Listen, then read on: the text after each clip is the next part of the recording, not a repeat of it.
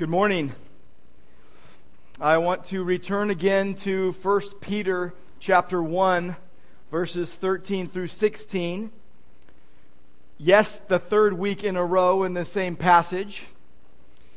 The idea I want to look at today is hope, holiness, and the beauty of God. Now, I know what some of you are thinking if you've been here all three of these weeks the same passage again? Aren't you belaboring the point and kind of pushing it here? No. I do not believe we can exhaust the glories of God's grace in Christ and the gospel in one sermon or three. If we took this passage and I preached this passage every Sunday for the rest of my life, we would not plumb the depths of God's grace in Christ and in the gospel. We who know Christ will spend our lives contemplating the beauty of God and the glories of the gospel. We are captivated by beauty. We are people that get conditioned to think of beauty in only certain terms, but we are captivated by beauty. We, we see beauty all around us. Many years ago, I was in Nepal and I flew by Mount Everest, saw it out a airplane window, and then one day I spent some time walking just the mere foothills of Mount Everest, and it was breathtaking. Pictures don't do it justice. You may have stood at the, the, the edge of the Grand Canyon and just seen its sweeping vastness and, and the beauty that God has put into that place. You may have held a, a tiny microscopic flower in your hand and looked at its intricate beauty and the colors and the shapes that God put into that small, small package. God makes beautiful things because He is beautiful. Like a bride on her wedding day, and praise God, we have a lot of, a lot of those around here. A lot of weddings. I remember my wife Angela on our wedding day, June 1st, 1991. I remember standing at the First Baptist Church of Downey. The place was filled. I was a children's pastor at that point, and this was a big church, and 900 some seats were packed out. Three, three, uh, two balconies. And as the door opened and Angela came walking down the aisle, I was awestruck by her beauty. But I was also terrified. I thought, I don't want to mess this up. She had agreed to marry me, and so there she is walking down the aisle, and here I am, captivated but also terrified. An abject fear of messing it up. My wife is a beautiful reflection of God's beauty. 23 years down the road, she's more beautiful than the day we were married. Beautiful things reflect God's beauty. It's like a newborn baby. And we've had many of them born recently. Bring the babies on more and more. It's great. I remember when our five babies were born, I was a mixture of emotions. I was awestruck, and cutting squishy umbilical cords wasn't my favorite thing to do in the world, but I was awestruck by how God had, has designed all this. But I was also in terror that I was now responsible for them. And I didn't want to break them as I held them. I was always afraid of the soft spot on the top of the head and when's that thing going to close up? But I was most concerned that, that I would not steer them in the wrong direction. Beautiful things are a reflection of God's beauty and what I want you to see today is that, that souls that are captivated by God's beauty do not stay the same. That souls that are captivated by the beauty of God are changed. They're changed. It's the beauty of God that I want to call your attention to today. The beautiful holiness of God that causes you to stand back in abject wonder and awe at His magnificence. The beauty of God that comforts your soul and thrills your heart. If you're a believer, you know what I mean. The beauty of God that inspires a lifelong response of obedient worship. You could ask the question, why? So, why again are we looking at the same passage of Scripture for the third week in a row? All I can tell you is just because. Because God has gripped my soul with an, an amazement at His beauty, and I'm compelled to take you along with me. There's something you should know as we look once again through the sim- same passage of Scripture. We're not going through it to pick up the spare pieces. Oh, we missed a few things here and there over the last two weeks, so we'll just kind of play cleanup here. Oh, no. We're not going to go glean just the leftovers of what we can find there in the field. What I want to do is take you back to point out some beauty you may have missed. It's like we're explorers going deeper into the mountain to find beautiful treasures. Like adventurers exploring magnificent uncharted territory. Like archaeologists digging deeper and deeper into the mysteries as they unearth hidden treasures. I want to turn your attention on the beauty of God and the glories of the gospel. I think it's what the songwriter was seeking when penning these words. O soul, are you weary and troubled? No light in the darkness you see? There's light for a look at the Savior and life more abundant and free. Turn your eyes upon Jesus.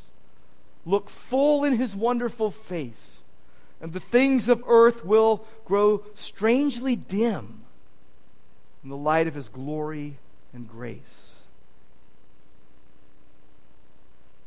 I want to turn your attention to the beauty of God.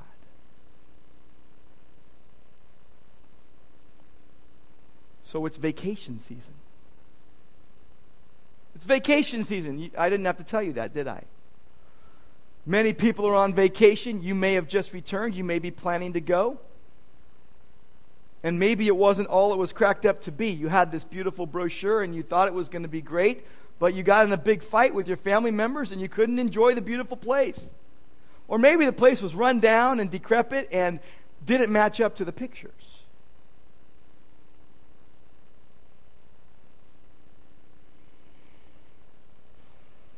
I want you to take a vacation today. Not from your problems. I want you to take a vacation from yourself for the next few minutes. If you're anything like me, you're thinking a lot about yourself. What do people think about me? What am I going to do? How am I going to figure this out? How am I going to make this thing work out? How am I going to weather that storm? How am I going to meet that need? I want to ask you today to agree with me that you would try, at least try, to take a vacation from yourself in the next 30, 40 minutes or so. I didn't ask the other two hours this, but by a show of hands, this is not a forced thing, but if you're willing, to take a vacation, to try to take a vacation from yourself for the next 30 to 40 minutes, just let me see your hands. Okay, so you're with me. We're going to go. What I'm asking you to do is, take pa- is to hit pause for a, for a moment. I want you to bask with me. I want you to gaze upon what is true beauty, what is truly beautiful. Let me ask you a question. Have you, ha- have you ever had this happen before? Something that you originally thought of or viewed as utilitarian, the means to an end, became beautiful to you. Maybe it was water, maybe it was food, you were a famished hiker and you needed something. I remember being in Indonesia once in New Guinea, and I was on a 10 hour trek, and I was the only non native in the group. I was wearing shoes, and I was slipping all over the place, and I had a can of beans with me. I really didn't prepare for this day. Didn't bring enough water, didn't bring enough food. I remember at one point just stopping and being exhausted halfway through, probably four to five hours in, and I took my jackknife and opened this can of beans and just ate it cold, and it were the, they were the best beans I ever had. A few hours later, I got to a spot in the trail, and I couldn't go another step. So I laid down next to a hut and I slept, probably for two hours. When I woke up, they handed me a little bunch of bananas that I could fit in the palm of my hand. Little tiny orange bananas. Best bananas I ever had. You go, oh, bananas, you can take them or leave them. Not those.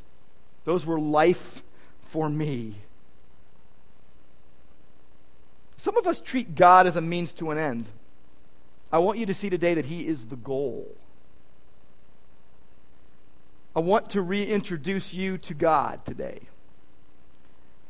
who is absolutely, positively, independently, stunningly beautiful. Now, most likely, this hits you at an inopportune time. You're like, I just was coming to church. Take it easy, will you? I had no time to prepare. I had no time to psych myself up. And by the way, I'm in a lousy frame of mind. Got an argument on the way to church. We put the smiley face on, but on the inside, I am angry. So maybe everything hasn't gone your way this week or this month or this decade. Who's counting? Maybe you are in a bona fide crisis. Or maybe, just maybe, you are in a big pity party. I don't know. Only God knows. But here's what I do know God wants to renew your mind today by His Spirit through His Word. And with that in mind, open your Bibles, please, to 1 Peter chapter 1. And when you find that, I want to ask you to stand with me, and I'm going to read verses 13 through 16. The same verses we've read the last three weeks. If you're memorizing this with us, these verses are not just same o, same o, wow, the same thing again, but ver- words that have gotten deep down into your heart and soul and words that are life to you. 1 Peter chapter 1 verse 13. Therefore, preparing your minds for action and being sober minded, set your hope fully on the grace that will be brought to you at the revelation of Jesus Christ. As obedient children, do not be conformed to the passions of your former ignorance, but as He who called you is holy, you also be holy in all your conduct. Since it is written, you shall be holy, for I am holy. Lord God, I pray that by your Spirit, you would have your way in our hearts today. And we pray in Jesus' name. Amen. Please be seated.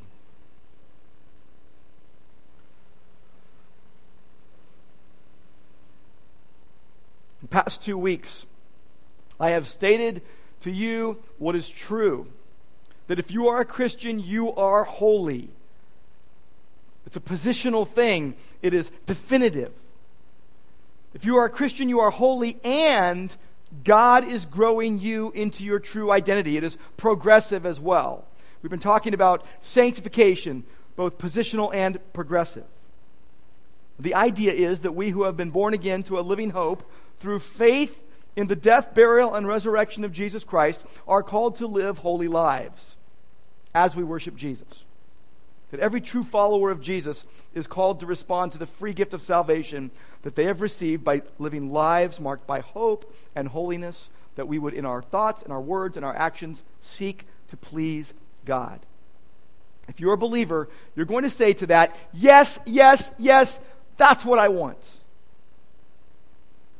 But I want to go into fuller detail about what is even truer. The truest truth, the loftiest goal, the, the only valid object of all of our affections and longings and desires. And they're not our beautiful expressions of praise to God, which are beautiful to God. God inhabits the praises of his people.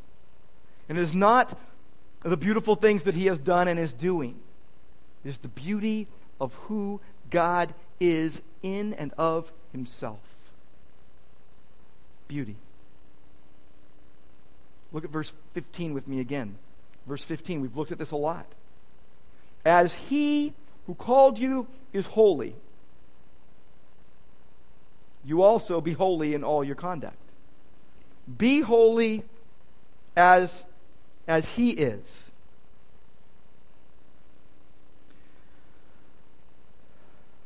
How is he holy? When we say that God is holy, we say that he is perfectly separated from sin, freedom from all evil.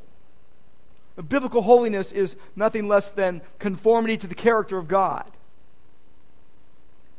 The first time in the Bible that the word holy is used is in Genesis chapter 2 and verse 3 we read, God blessed the seventh day and made it holy. He consecrated it, He separated it, He set it apart, He made it unique. The second time you see the word holy in the Bible, it's in Exodus chapter 13. And God says, Consecrate to me all the firstborn. Whatever is the first to open the womb among the people of Israel, both man and beast, is mine.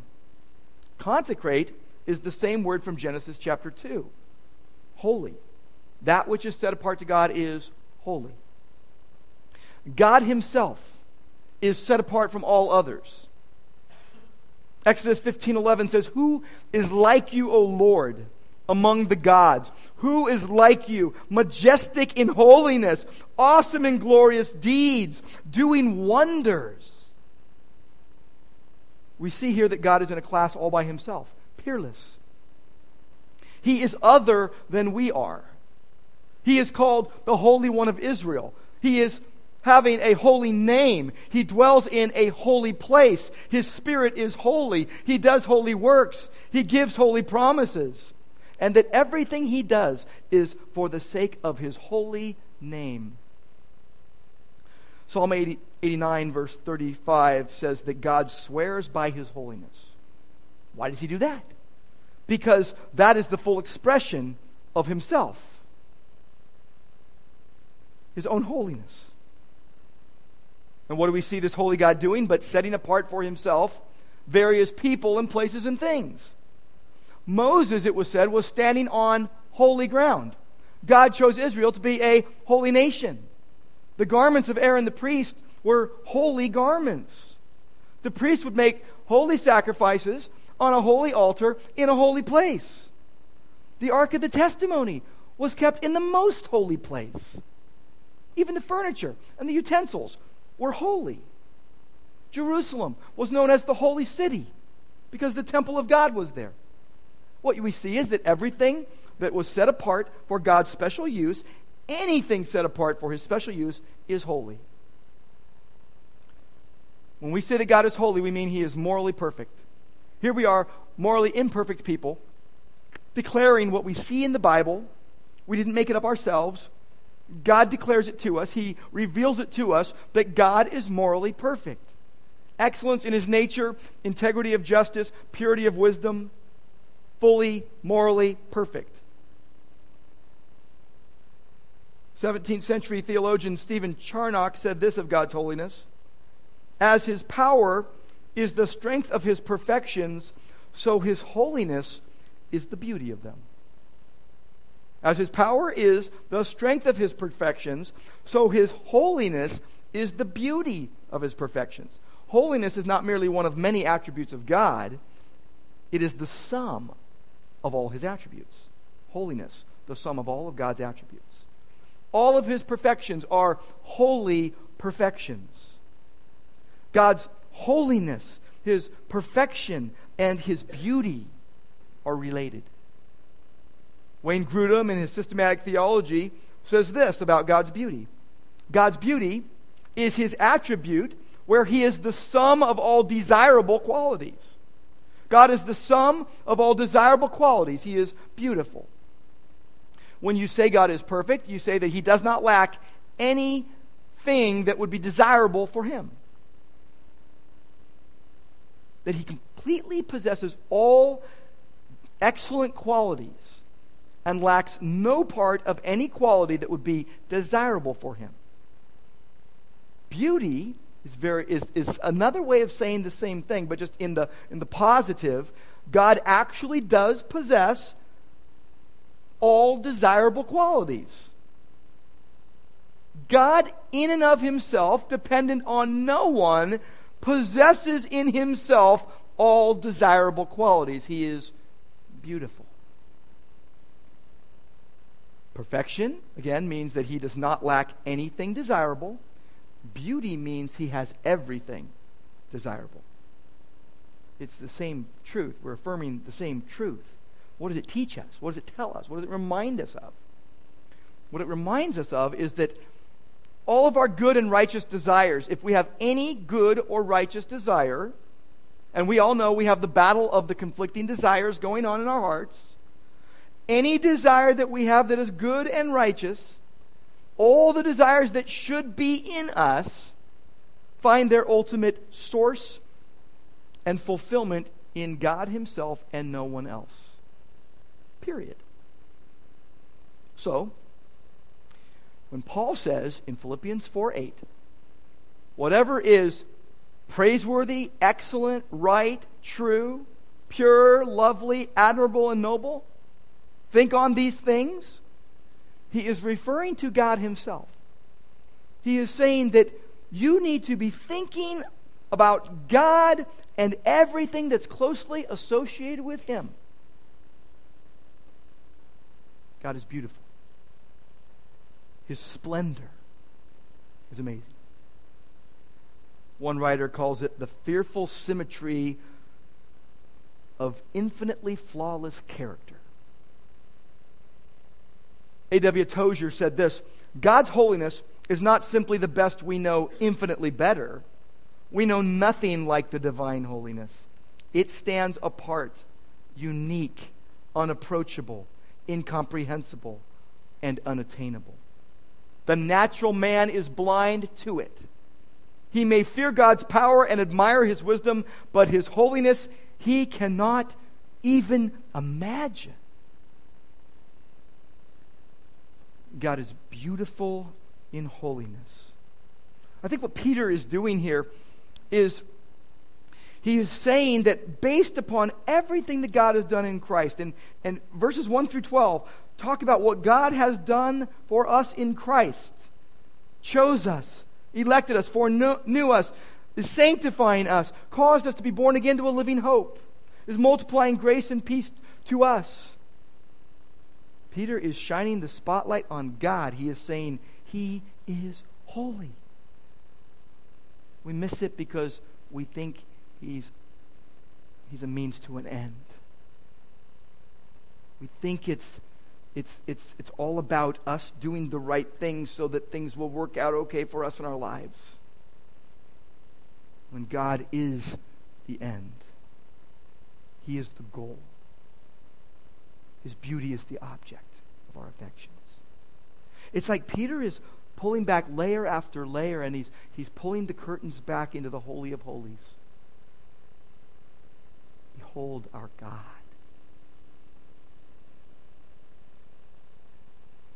Psalmist refers to God's beauty. Psalm 27 4. One thing I have asked of the Lord, that what I will seek after. What would you ask God if you could ask Him for anything? God, I, I, I, want this one thing, and if you give me this one thing, my life will be complete. What's, what's your one thing? The psalmist's one thing.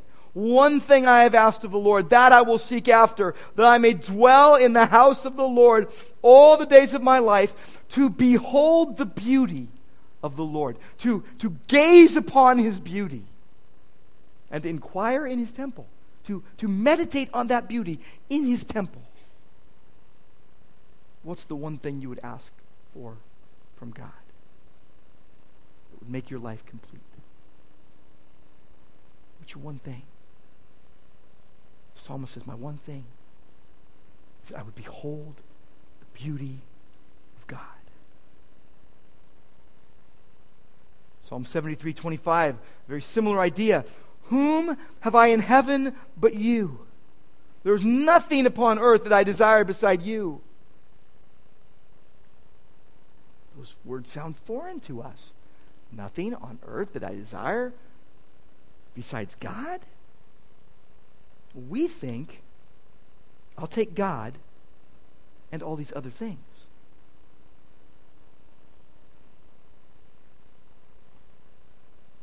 Psalm 48 says, Great is the Lord and greatly to be praised. In the city of our God, the holy mountain, his holy mountain, beautiful in elevation, the joy of the whole earth. Mount Zion, the city of the great king. Psalm 50, verse 1 The mighty one, God, the Lord, has spoken and summoned the earth from the rising of the sun to its setting. Out of Zion, the perfection of beauty, God has shone forth. Psalm 96 Great is the Lord and greatly to be praised. He is to be feared above all gods. All the gods of the people are idols, but the Lord made the heavens. Splendor and majesty are before him. Strength and beauty in his sanctuary. See, we have, we have bought into shallow ideas of beauty to the point that we can even read about God's beauty and not be moved. Strength and beauty are in his sanctuary. Ascribe to the Lord, O families of the peoples. Ascribe to the Lord glory and strength. Ascribe to the Lord the glory of his name. Bring an offering and come into his courts. Worship the Lord in holy attire. Tremble before him, all the earth. Verse 15 says, As he who called you is holy. I think we need to stop right there. I mean, dare we go on at this point? Dare we pass by without contemplating this beautiful truth? I'm compelled that we must sit and bask in his beauty. I've asked Alex to sing a song. I'm going to go sit down and enjoy the song. I've had this song in my head all week, so I said, hey, let's sing this song middle of the sermon. I know you're listening to the sermon, but let's listen to this song and think about the beauty of God.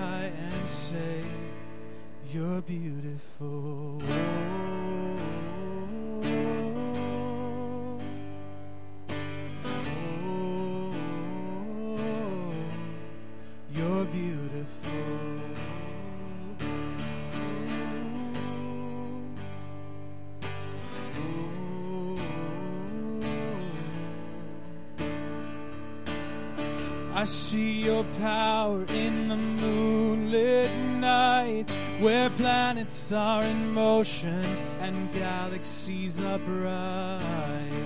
We are amazed in the light of the stars. It's all proclaiming who you are. You're beautiful.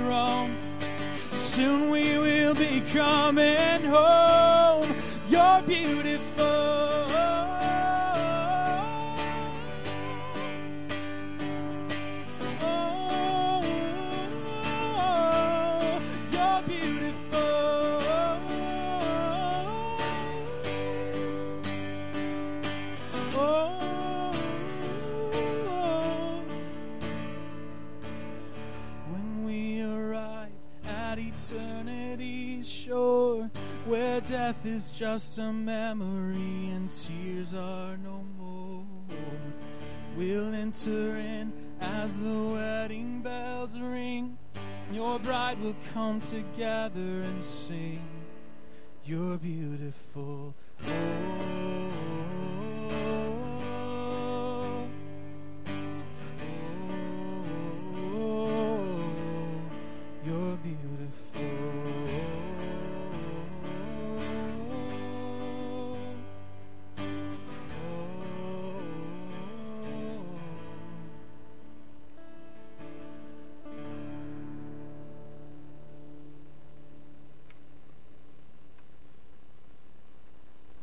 Those who are captivated by God's beauty are changed by God's Spirit through His Word. Psalm 19 says, The heavens are declaring the glory of God. When you look up in the sky, do you say, Wow, cool stars? Or, God, you're beautiful. You made these things and they're reflecting your beauty. Just this week, I was in the garage with my 13 year old Savannah, and she walked out into the driveway. It was in the evening time, and she just looks up and is like, oh, look at these stars. And we just laid there in the driveway just for a while, enjoying God's handiwork.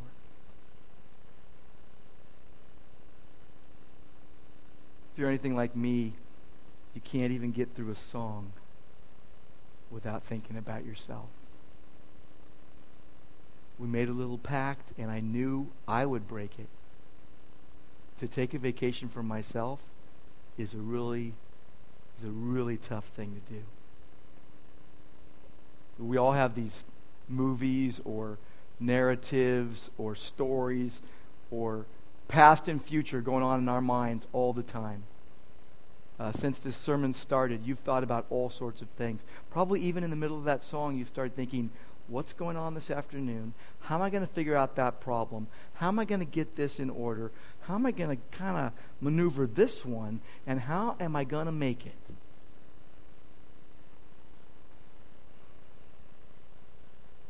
Sometimes I think that um, we're so demanding of God. We want God to be just what we want Him to be, and we, we don't really want to hear about who He truly is. We want to go with what we imagine Him to be. Well, you get into the Word of God, and you see how, how beautiful God is. It's like one thing after another after another, and it doesn't end. Alex, come here for a second.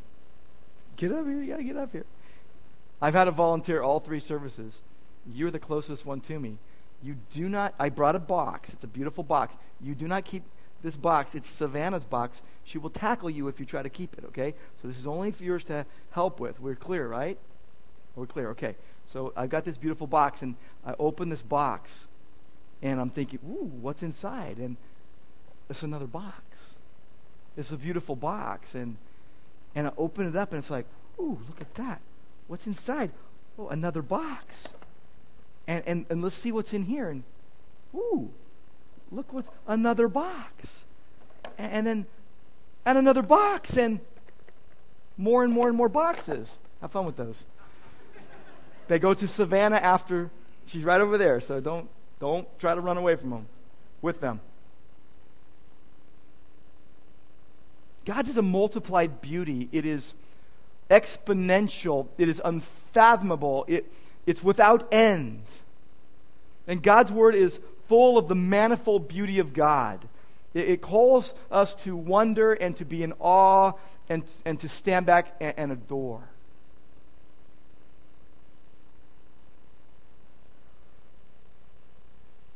I don't know if it's fair to say or not, but I, am going to say it. I, I think ground has been lost. And we cannot gain it all back in a day, but you can start a new practice in your life of being fixated first and foremost on God and who He is Father, Son, and Holy Spirit. The beauty of who He is. And then the beauty of what He did. And then your expression of beautiful praise to Him we focus on our beautiful praise. We're in love with our beautiful praise. Over the past couple weeks, I have pointed out to you five characteristics of hope inspired holy living. First, readiness. Prepare your minds for action. Keep sober in spirit. Fix your hope completely on the grace to be brought to you at, at the revelation of Jesus. Repentance. Repentance. As obedient children, don't be conformed any longer to the lusts that were yours in your ignorance. Don't go back to your old identity. You have a new identity in Christ. Responsibility. Some people don't like this, but uh, sanctification is a progressive work of God and man. Salvation is all of God. Justification, all of God. We respond by faith, but sanctification, You've got a part. Work out your salvation with fear and trembling, knowing that it is God who is at work in you to d- will and do his good pleasure. So take your responsibility seriously. God will not do your part. You can't do his. In reverence, awe of God as you live, and then reliance you cannot self sanctify. If anything of any lasting value happens in and through our lives and in our community, it will be because God did it. But today I want to point out God's beauty. And I want to give you five more things, but I, I can think of five things as I'm thinking through this passage, five ways that you can appreciate God's beauty. And there, it's all, if, if you say, I want to gaze upon the beauty of God, I want to, I want to be like the Holy One, I want to I want to focus on the Holy One. I want Jesus to come to have first place in everything. My affections and my thoughts and my words and my actions. Then these things will be a part of the picture. And the first three are focused on our experience of God, who He is. And the last two on our active response to who He is. Like I said about the other things, they're interrelated, they're dependent to, to each other, and, and they're like beautiful facets of the same diamond. And I want to frame these in, in a way that maybe you can latch on to.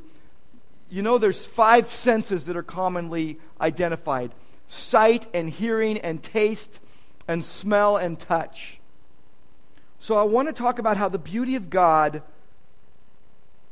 is experienced through five spiritual senses. That believers would be all wrapped up in these things. Okay? So the first thing is greatness. Greatness, seeing God's greatness. Peter says, Prepare your minds for action, be sober spirit, set your hope fully on the grace that will be brought to you. When? At the revelation of Jesus Christ when, when Jesus appears, when every eye will behold him, when he returns. Peter had already said, Look, your faith is being tested. Your faith is going to be tested to see if it's genuine. And, and if it is genuine, it's more precious than gold that perishes, and it's going to be found to result in praise and honor and glory when? At the revelation of Jesus Christ, when Jesus is revealed, when Jesus returns. He says, You have not seen him. He's talking about the eyes. You've not laid physical eyes on him, but you love him. You love him with your heart. You love him with your soul. And he says, Though you do not now see him, you don't see him right now, you believe in him. It's the idea of looking to Jesus in Hebrews 12. Looking unto Jesus, the author and perfecter of our faith. You don't see him with your eyes, you believe him with your heart. You believe the Word of God. And you rejoice, it says, with joy that is inexpressible, beyond words. And you're filled with glory. You're filled with the glory of God. You've got to see God's greatness. Second Corinthians says if our gospel is veiled, if it's hidden, it is veiled to those who are perishing, in whose case the God of this world has blinded the minds of the unbelieving. They can see with their eyes, but their spiritual heart is darkened. They cannot see the light of the knowledge of the glory of God seen in the face of Christ. Why is it that when we come to faith in Christ, we, we can sing freely, I was blind, but now I see?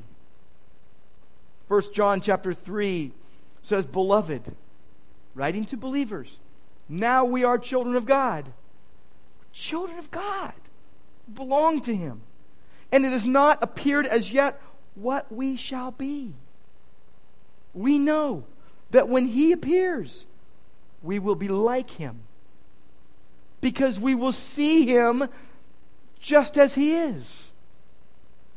And everyone who has this hope fixed on Him purifies himself as He is pure. Be holy as I am holy.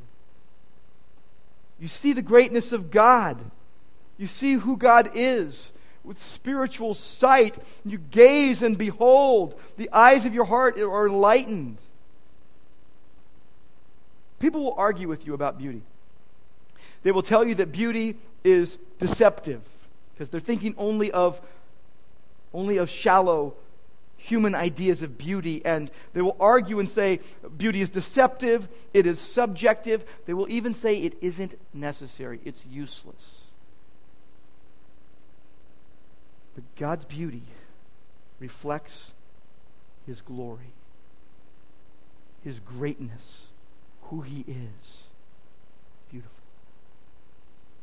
In the fifth century, Augustine of Hippo contemplated the many beautiful things he sees in nature. And he says, Who made these beautiful, changeable things, if not one who is beautiful and unchangeable? You go back to Psalm 27, verse 4. What's that one thing you'd ask God for? What's that one thing that will make your life all right? Worth living, complete. The Westminster Confession begins like this The chief end of man is to glorify God and to enjoy Him forever. If I'm honest, I must admit that my greatest desire is not always to glorify God and to enjoy Him forever. If most of us were completely candid, and the Bible tells us that everything is open and laid bare to the eyes of Him with whom we have to do, so we should be honest. If most of us were candid, we would, we would agree that our desires land somewhere south of heaven, sometimes far south of heaven. And our greatest desires often have to do with creating some kind of heaven on earth. And we think about cars and kitchens and kids and coffee and conflict and other things of life. And we're demanding of God. We say, Give me children or I die. We're selfish, we're self gratifying, we're self seeking, we're self serving, and we're not basking in the beauty of God. Do you like goodie baskets? I'm wondering. You, you like goodie baskets? Yeah, you like them, don't you? I love goodie baskets. Kids, you go to a birthday party and you you bring a gift, but what you're really waiting for is the goodie basket. You're hoping that you get more in the goodie basket than you gave. You go to a wedding and, and you bring a gift, but then you're hoping at the table there's some sort of goodie basket. Just recently, I went to a wedding, they had a candy bar thing where you could like stuff your bag full of candy. I think sometimes we live as if we're trying to fit as many goodies in our goodie basket as we can here on earth. We try to get God's promises in our own way. And what do we do? We celebrate rust. We celebrate what is rusting and decaying, perishable things.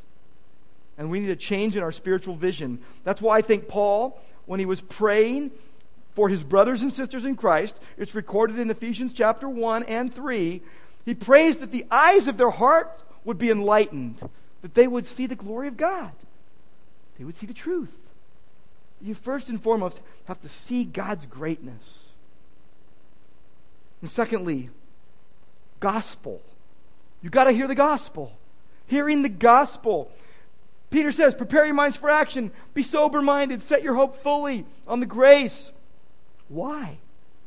Therefore, because of what God did, as recorded in verses 1 through 12. Electing and foreknowing and causing to be born again. Hearing the gospel, they heard the gospel, they believed the gospel. He says, You love him, you believe in him, you rejoice in him. Psalm 19 talks about the glory of God seen in, in God's creation, but it goes on to talk about the glory of God and what the Word of God does, and how the Word of God affects your soul, and it converts your soul, and it makes you wise, and it rejoices your heart, and it enlightens the eyes. What God says is important. Hearing comes by faith. Excuse me, faith comes by hearing, and hearing by the Word of Christ. Jesus said, He who has ears, let him hear. People will tell you beauty is only skin deep. We who know the one true God, the triune, know otherwise. We bask in the beauty that others would call abject ugliness. Those who blaspheme the fair name by which we are called don't know the loveliness of God. 2 Corinthians says, having such a hope, we use great boldness in our speech. We're not like Moses, who used to put a veil over his face so that the sons of Israel would not look intently at the end of what was fading away, but their minds were hardened. For until this very day, at the reading of the Old Covenant, the same veil remains unlifted because it's removed in Christ. But to this day, whenever Moses is read, a veil lies over their heart. But whenever a person turns to the Lord, the veil is taken away. The Lord is the Spirit. Where the Spirit of the Lord is, there is liberty. And we all, with unveiled face, beholding as in a mirror the glory of the Lord, are being transformed into the same image from glory to glory. Those who are basking in the glory and the beauty of God are changed. You see the beauty of God in the Word of God. Faith comes by hearing, Romans 10 says, and hearing by the Word of Christ. The third thing is goodness.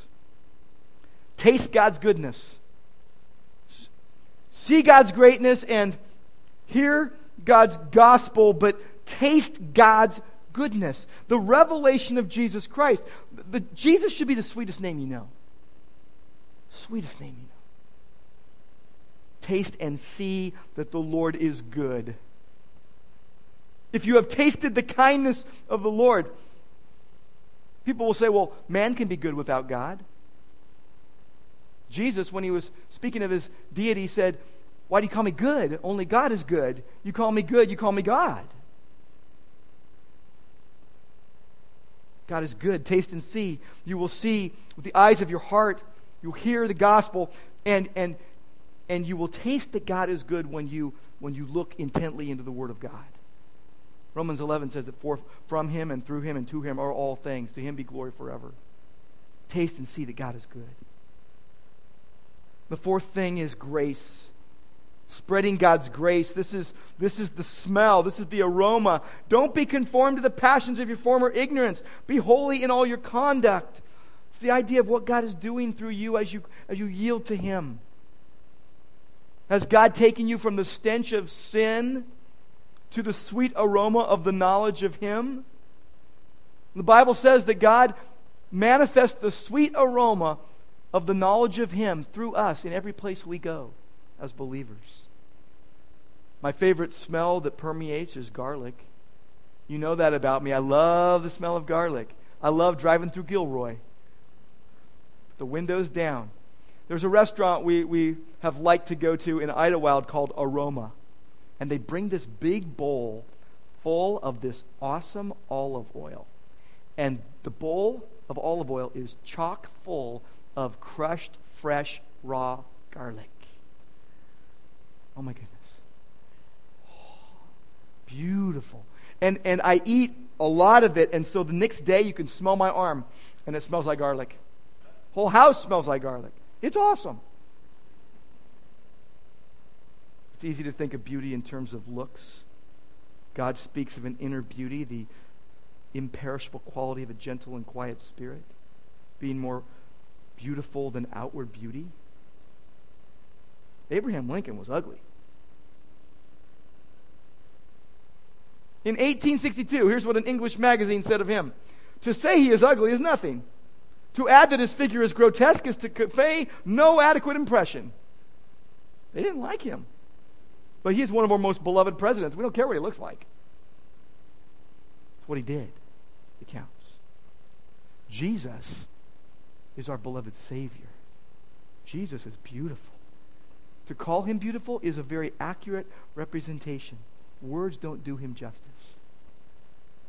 But it has nothing to do with his looks. Here's what the prophet Isaiah said of Jesus He has no stately form or majesty that we should look upon him, nor appearance that we should be attracted to him. It's who Jesus is and what he did at the cross that counts. It's the fact that he ever lives to make intercession for the saints, and it's the fact that he will soon return. Remember Jesus Christ risen from the dead. Romans 10 15. How will they preach unless they're sent? Well, as it is written, how beautiful are the feet of those who bring good news of good, of good things. 2 Corinthians 4, having the same spirit of faith, according to what is written, I believe, therefore I spoke. We also believe, therefore we also speak, knowing that he who raised the Lord Jesus will raise us also with Jesus and will present us with you. For all things are for your sakes, so that the grace which is spreading to more and more people may cause the giving of thanks to abound to the glory of God. Spread the grace of God.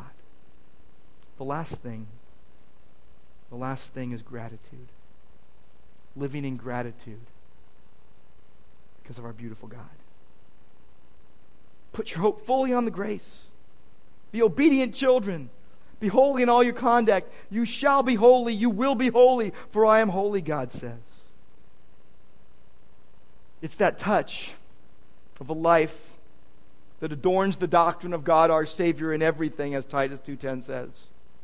It's Romans saying, Put on the Lord Jesus Christ and make no provision for the flesh in regards to its lusts. Stop planning out how you're going to sin. Be renewed in the spirit of your mind. Change your mind about sin. Resist it more. Put on Jesus. Don't plan out how you're going to gratify your, your desires. You know, by the way, the, the goal is never to stop sinning. Well, I just want to stop sinning. No, the goal is actively replace sinning with righteousness as we are constantly and consciously motivated by the gospel. Goodness of God from a grateful heart. You yield to Jesus and act in ways that are pleasing to Him, you will live a grateful life. You will give gratefully. And I don't mean money, first and foremost. Sure, money will come along. But I mean your life. So many Christians hide from other Christians they don't want to expose who they are. They don't want to share what's on their heart. God wants you to give, bless. You reflect God's beauty in your life when you act in ways that are pleasing to Him. You bless others. That's how you adorn, that's how you put on the doctrine of God our Savior in everything. I want you to consider something as we close. I want you to consider something. Remember how we said we're going to take a vacation from ourselves for a while? Remember that? I want you to consider something that you should rejoice in. You should rejoice in this fact that the entire church of Jesus Christ is being sanctified. So excited about our own sanctification, and we're so burdened by our own lack of sanctification, or we're so worried about ourselves did you catch in the song that Alex sung that when, when Jesus comes, the bride will call him beautiful? But I want you to call Christ's bride beautiful. Some of you don't like the church, and you're in it.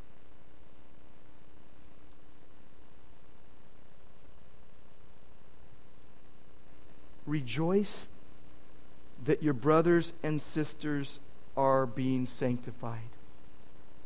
Rejoice when you see God's beauty in your brothers and sisters in Christ.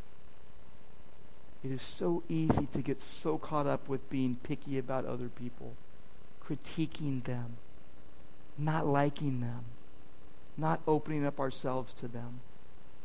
Rejoice that you see God's beauty in your brothers and sisters in Christ. As of this Tuesday, I will have pastored this church for the past eight years. Best eight years of my life. And the most trying, stretching, and growing years. There are times that I am very frustrated with myself and my lack of growth, thinking I'm actually holding this church back. And there are times that I look across our congregation and I'm frustrated by the lack of growth I see. But what I am so thankful for is that this is not a building but a group of people that we are honestly and humbly living life together in Christ and saying, God is great. God is great. He is faithful. He will finish the work that He started in us. Whether you're a brand new believer, whether you've been a believer for 60 years, gratitude. My greatest desire is to love the Lord Jesus Christ more and more to long for his return, to live for his glory. If you put it in the terms of the words I've used today, I want to bask in God's beauty and share his great gospel goodness graciously with a grateful heart. The worship team's going to come up. We're going to sing one song. We didn't get to this song the last two hours, but I want us to sing Behold Our God. It's focused on Jesus, the incarnate holiness, the immanent holiness of God. Think about it. Everything about Jesus was fragranced with the aroma of the beauty of holiness. Jesus, our high priest, innocent, unstained, separated from sinners, exalted in the heavens. He said, Jesus shows us what we were made for. The beauty of his moral flawlessness is irresistibly attractive and it resonates in our souls. Bask in his beauty. Behold our God. Lord God, thank you that you are the anchor. You are our hope and our holiness and any beauty that exists. And we praise you. We praise you, Lord. We want to long for more of you in our souls, resting in the knowledge that your love has been revealed at the cross of Christ and that your beauty is the beauty of holiness.